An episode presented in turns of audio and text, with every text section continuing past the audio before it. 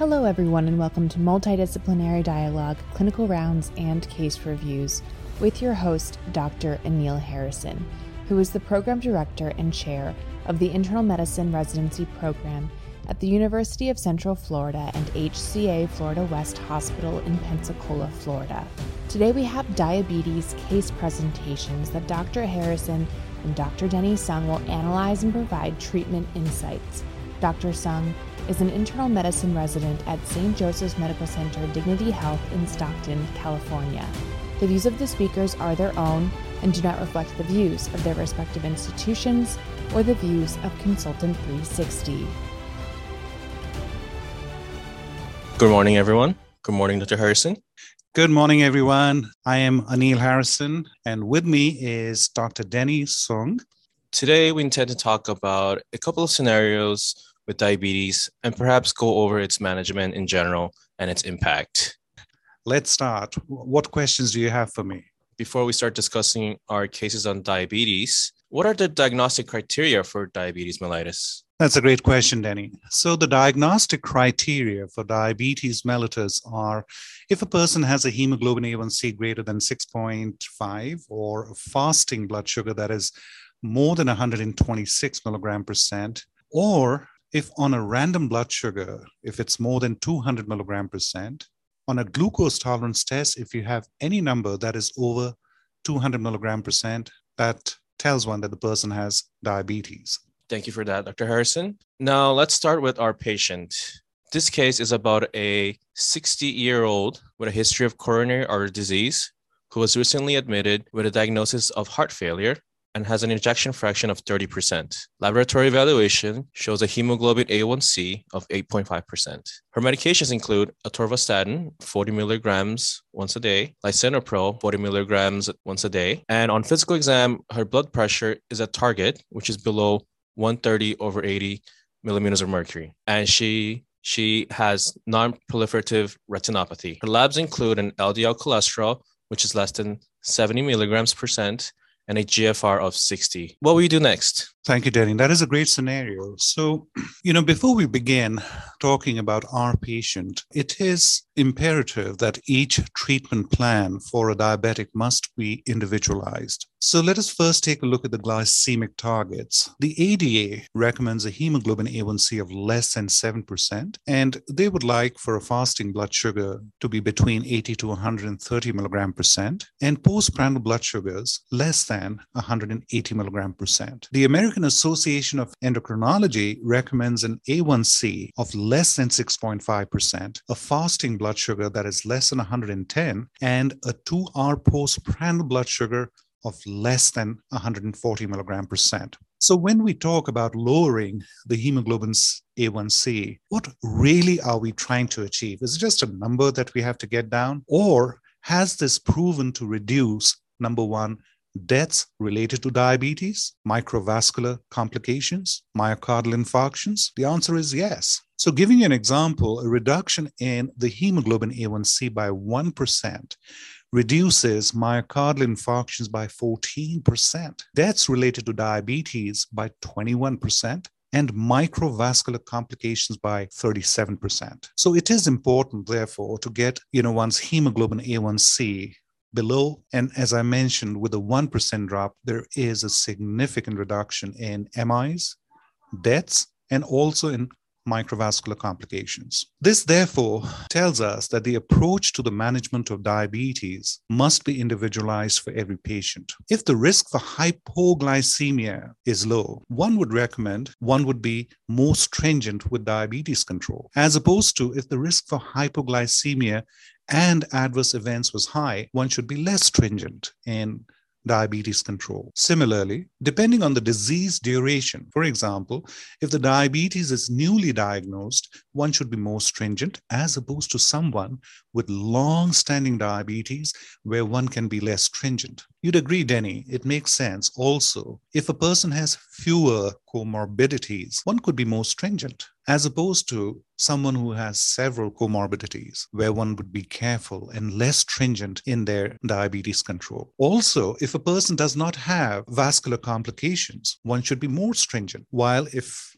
On the other hand, if a person has significant vascular complications, bad CAD, bad PAD, bad kidneys, then one has to be less stringent in their diabetes control. Also, I'd like to mention if resources are abundant, one can be more aggressive with diabetes control, as opposed to if the resources are lacking. Therefore, the individualized glycemic target has to be balanced with the benefits of st- stringent control versus the adverse events, including hypoglycemia, along with the cost of treatment. As you know, Dr. Song, there are 12 choices of medications for diabetes. You know, we have the sulfonylureas, the glinides, insulin, the GLP-1 analogs. GLP-1 is glucagon like peptide, DPP4 inhibitors. We've got the amylin analogs.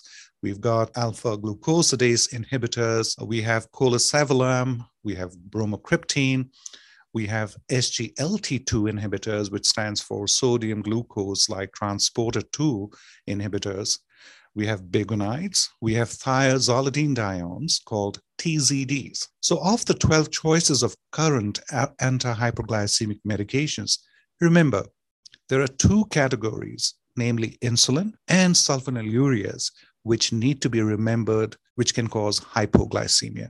Thank you very much for that, Dr. Harrison. Now we'll briefly get in touch with the algorithm on how to control a patient's blood sugar. Okay, so if you could explain a little bit about that, Dr. Harrison. Sure, Dr. Sung. Out of all these, the guidelines recommend metformin as first line therapy for type 2 diabetes, whether a person has atherosclerotic cardiovascular disease or not. The next thing to consider after putting a person on metformin is what is the patient's hemoglobin A1C? If it is less than 9, then one should consider using a GLP 1 agonist or an SGLT2 inhibitor. The other choice is going down the line would be a DPP4 inhibitor, and I've put an asterisk against the TZDs, sulfonylureas, and basal insulin for reasons that we will discuss later. If the hemoglobin A1C is more than 9, then one might consider a GLP 1 agonist before going to treating the person with insulin. Otherwise, starting with basal insulin is what is recommended if the hemoglobin A1C is more than 9. After you've done this, you might want to consider a GLP-1 agonist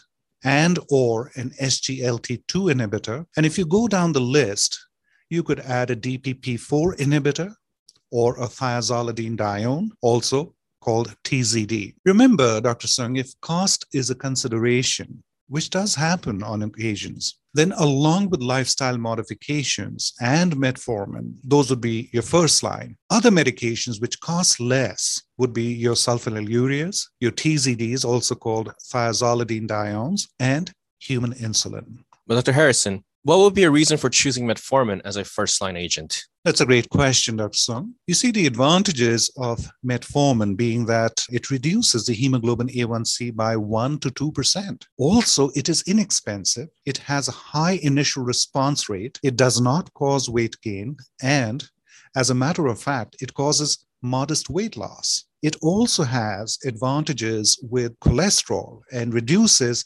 macrovascular complications, which was observed in studies. UK PDS mentioned that it is cardioprotective. This should always, of course, be accompanied by lifestyle changes, which can also achieve reductions in hemoglobin A1C by 1 to 2%. Does it have any disadvantages? Absolutely, Dr. Sun. Anything that you take has its advantages and disadvantages. So the disadvantages of metformin would be you know that it can cause uh, gastrointestinal side effects such as and the most common one is diarrhea and it usually happens with higher doses of metformin remember metformin is contraindicated if the gfr is less than 30 one has to half the dose when the GFR is between 30 to 45. And remember, it is contraindicated when a person has congestive heart failure. Similarly, one must withhold metformin before surgery and imaging studies using iodinated media.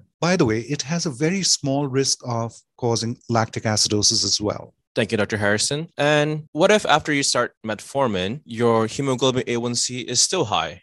What would you do then? So, what I would do after having begun metformin if the hemoglobin A1C is still not at goal. Starting either a GLP 1 agonist or an SGLT2 inhibitor would be my next step, especially if the patient has risk factors for atherosclerotic cardiovascular disease. Subsequently, if the hemoglobin A1C does not still come down, another choice would be to add a DPP4 inhibitor. The above choices would precede the usage of TZDs, your thiazolidine diones, sulfonylureas, glycinides, and basal insulin, etc. Thank you very much for that, Dr. Harrison. Now, could you talk a little bit more about the GLP 1 agonist and the SGLT2 inhibitors, please? Absolutely, Dr. Sung. So, while deciding between a GLP 1 agonist or an SGLT2 inhibitor, besides insurance coverage, the important thing while making a decision is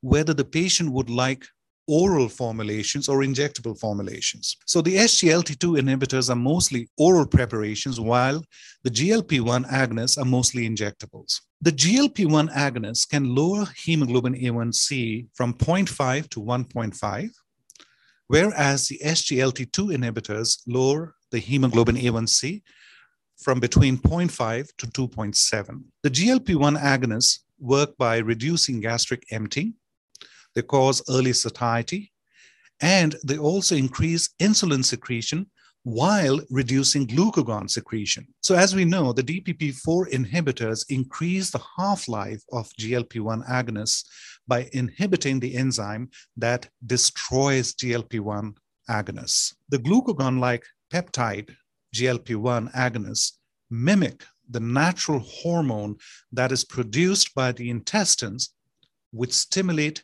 the beta cells of pancreas to produce more insulin.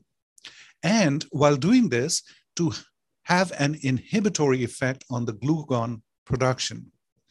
This will also reduce gastric emptying to enable carbs being absorbed slowly. So, while talking about the GLP 1 agonists in patients with type 2 diabetes, the short acting ones are exenatide and lixisenatide, while the long acting ones are liraglutide daily, exenatide weekly, albiglutide, dulaglutide, semaglutide, which comes in the subcutaneous and oral forms. The GLP 1 agonists end with glutide, except for exenatide. And what are some things that one might consider when using a GLP 1 agonist, Dr. Harrison? Sure, Dr. Sung. So, the advantages of a GLP 1 agonist are that it causes weight loss, along with the benefits with, in, with the cardiovascular system. It, there is a reduction in cardiovascular events, and it ranges from 13 to 25%. The GLP 1 agonists are also renoprotective, which means they protect the kidneys. And it's also been shown that it, the GFR decline gets lowered as time goes by. So, in summary, a GLP 1 agonist helps reduce the incidence of heart attacks, strokes, and helps slow down the progression of kidney disease while intensifying to the injectable therapies in type 2 diabetes, which is before thinking of adding basal insulin. So it makes sense to consider a GLP 1 agonist before delving into using insulin. I'd like to also mention the injectable forms come in a pen form and are dosed either once daily or once weekly. As mentioned, semaglutide also has an oral form, pill form. Now, it has disadvantages. I'm talking about the GLP 1 agonists. They are expensive. Most of them are in the injectable form. They can cause GI side effects such as nausea, bloating, and fullness. The contraindications for GLP 1 use would be if there is a history of pancreatitis or if a person has a family history of a multiple endocrine neoplasia type 1 syndrome or if the patient has a personal or a family history of medullary thyroid cancer. Thank you, Dr. Harrison. Now, you mentioned another category of diabetic medications, uh, something called an SGLT2 inhibitor. Could you tell us a bit on how they work and its benefits and some of its side effects, please? Sure, Dr. Sun. So, the SGLT2 inhibitors work by inhibiting the absorption of glucose in the proximal convoluted tubule at the S1 segment.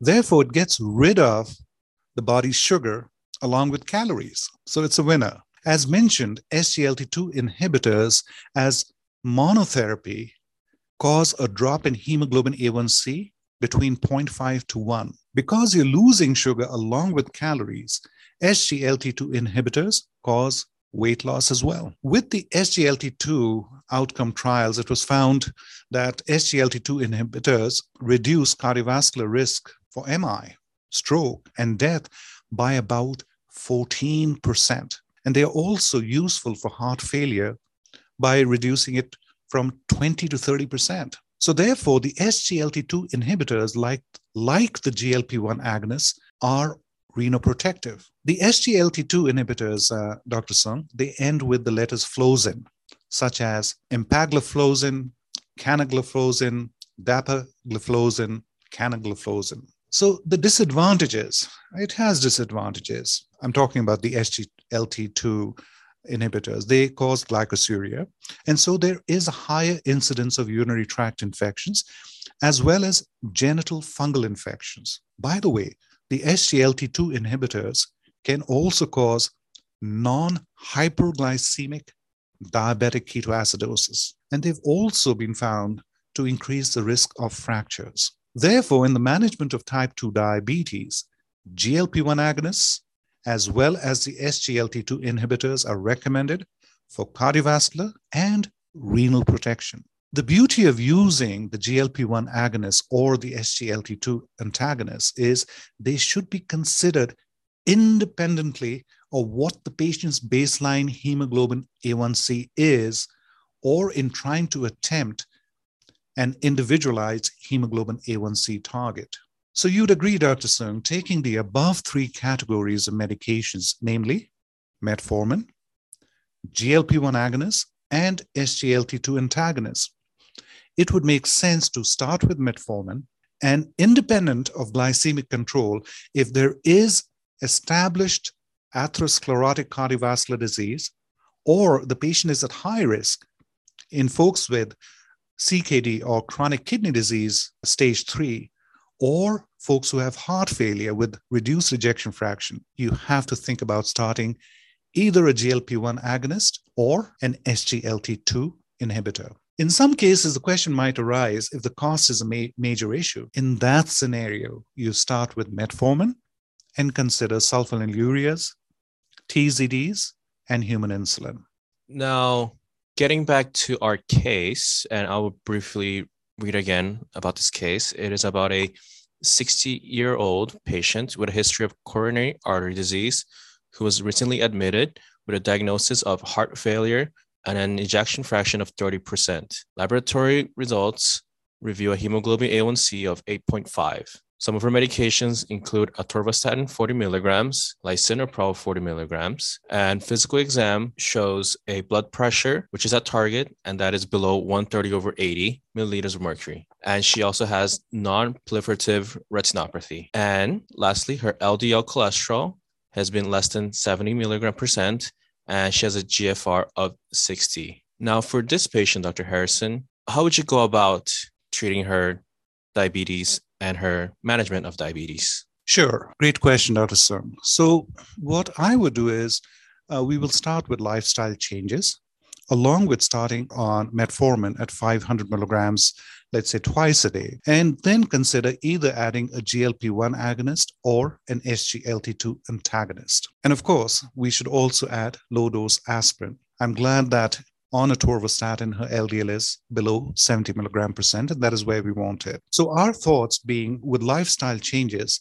we could reduce the hemoglobin A1C in our patient by 1 to 2%. We hope to reduce hemoglobin A1C by 1 to 2 with metformin, 0.5 to 1.55% with a GLP 1 agonist, and 0.5 to 0.7% with an SGLT2 inhibitor, taking into consideration that the latter two are being instituted, once again, independent of the patient's hemoglobin A1C. That sounds great, Dr. Harrison. Thank you very much for that. Now, could we discuss about some of the other medications that can be used in the treatment of type 2 diabetes? And what is the order in which you should use these different classes of medications? Most certainly, Dr. Sun. While insulin can reduce hemoglobin A1C up to 3.5%, sulfonylureas can reduce hemoglobin A1C by 1 to 2%. While the long acting insulins might be expensive, The other formulations of insulin, along with sulfonylureas, are inexpensive. Though, remember, both insulin and sulfonylureas can cause weight gain and hypoglycemia. With sulfonylureas, we are not sure about the cardiovascular safety, and they have to be used with caution in patients with hepatic and renal dysfunction. As far as the lipid goes, or the lipid panel goes, with blood sugar lowering, this might help in reductions with triglycerides. We also have the DPP4 inhibitors. The advantages of these medications being that they are weight neutral. They also have a favorable adverse effect profile. They do not cause hypoglycemia. They have no contraindications in folks with heart failure and renal insufficiency, and they can be used as monotherapy and also with sulfonylureas, TZDs, metformin, and even insulin. The disadvantages of the DPP4 inhibitors being that it can cause nasopharyngitis, upper respiratory infections, and the cost on occasion can be prohibitive. The DPP4 inhibitors reduce hemoglobin A1C between 0.5 to 0.8%, and they end with gliptin, such as alogliptin, linagliptin, saxagliptin, sitagliptin, and vildagliptin. Remember the TZDs, the one that is available in the market is pioglitazone, and it has the advantages of re- reducing the hemoglobin A1C by 1 to 2%, and they also reduce insulin resistance. By the way, they do not cause hypoglycemia.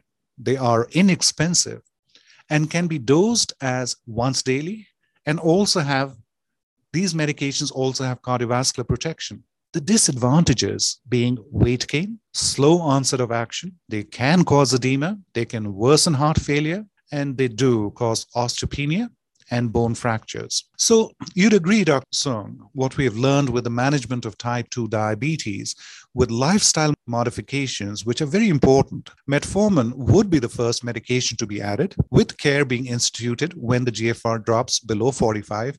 And in that scenario, you half the dose of metformin. And you definitely stop metformin if the GFR falls below 30. The next thing to consider is if the patient has significant atherosclerotic cardiovascular disease or is at high risk, such as age greater than 55, or the patient has coronary, carotid, or lower extremity stenosis greater than 50%, or if the patient has left ventricular hypertrophy, it is advised to start the patient on a GLP 1 agonist or an SGLT2 inhibitor. If further intensification is required to lower the A1C after using a GLP 1 agonist or an SGLT2 inhibitor, the next choice would be a DPP4 inhibitor, followed by basal insulin, followed by TZDs, followed by sulfonylureas. On the other hand, if heart failure or CKD, chronic kidney disease, predominates, especially for heart failure with reduced ejection fraction less than 45%, and GFR between 30 to 60, an SGLT2 inhibitor will predominate. If one cannot use an SGLT2 inhibitor or further hemoglobin A1C lowering is required, then add a GLP 1 agonist. SGLT2 inhibitors should be avoided if the GFR is less than 30, 3 0. Having said that, TZDs should be avoided in folks with heart failure, and therefore a DPP4 inhibitor would be the next medication to be added, followed by basal insulin, and last of all, sulfonylureas.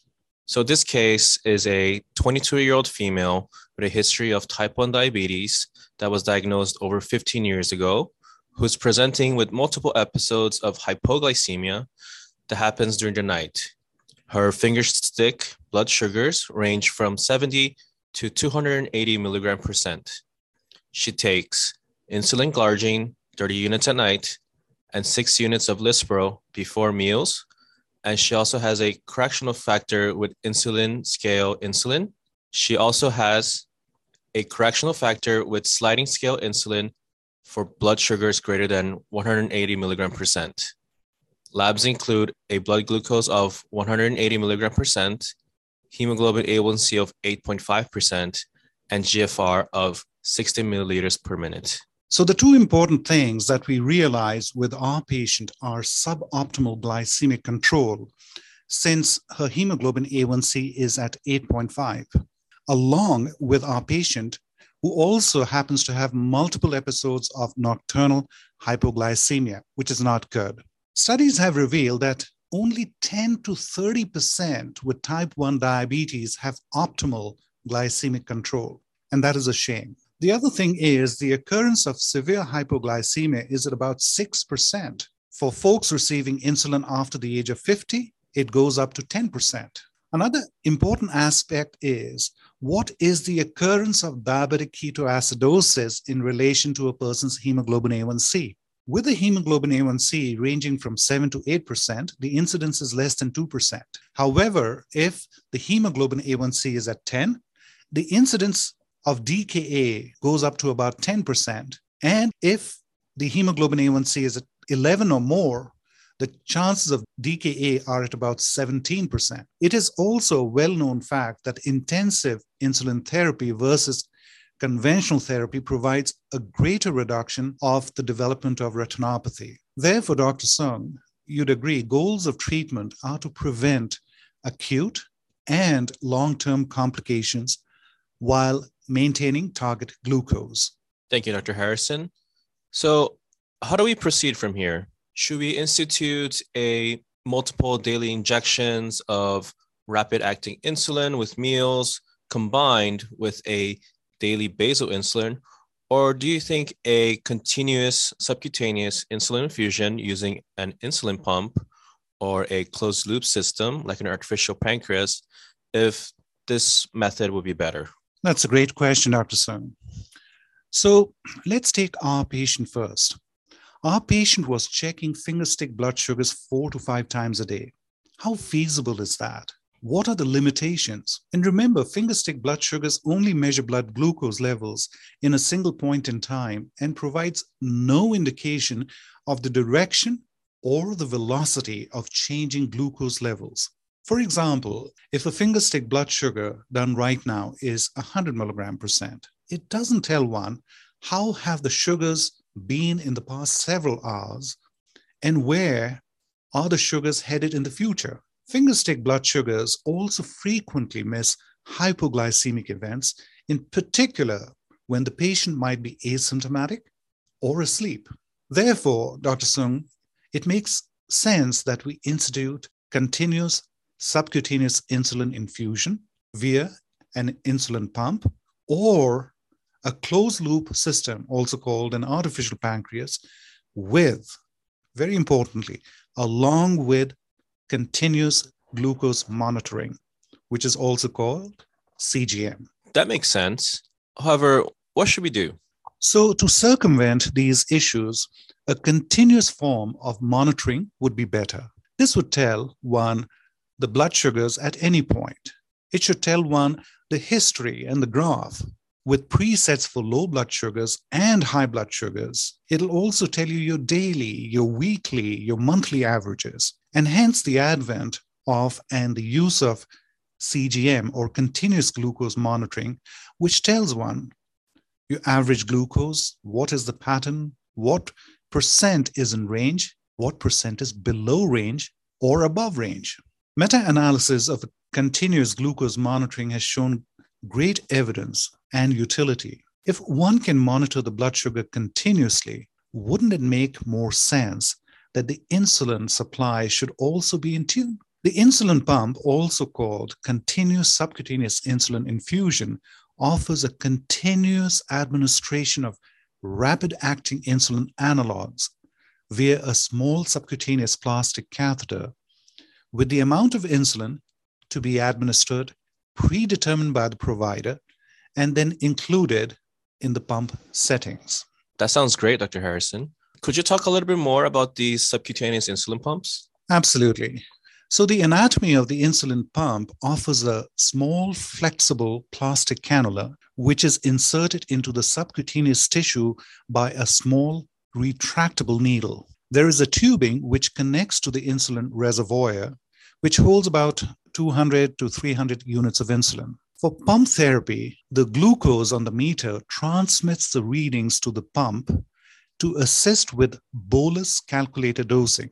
The sensor talks to the pump to suspend when it reaches hypoglycemic threshold or before low glucose occurs. With a hybrid closed loop system in recent years, the development of closed loop systems, which links insulin delivery to sensor glucose levels, have started to transform management of type 1 diabetes. These closed loop systems utilize an algorithm that automatically adjusts insulin delivery via an insulin pump based on real time sensor glucose levels. So, Dr. Song, in conclusion, to improve care in type 1 diabetes, the major advances in diabetes technology include the ability to use CGM or continuous glucose monitoring values to make treatment decisions, remote monitoring, data reporting, and management platforms and progressive integration of continuous glucose monitoring along with insulin pumps for type 1 diabetes. Thank you very much, Dr. Harrison. Now, could you talk a little bit about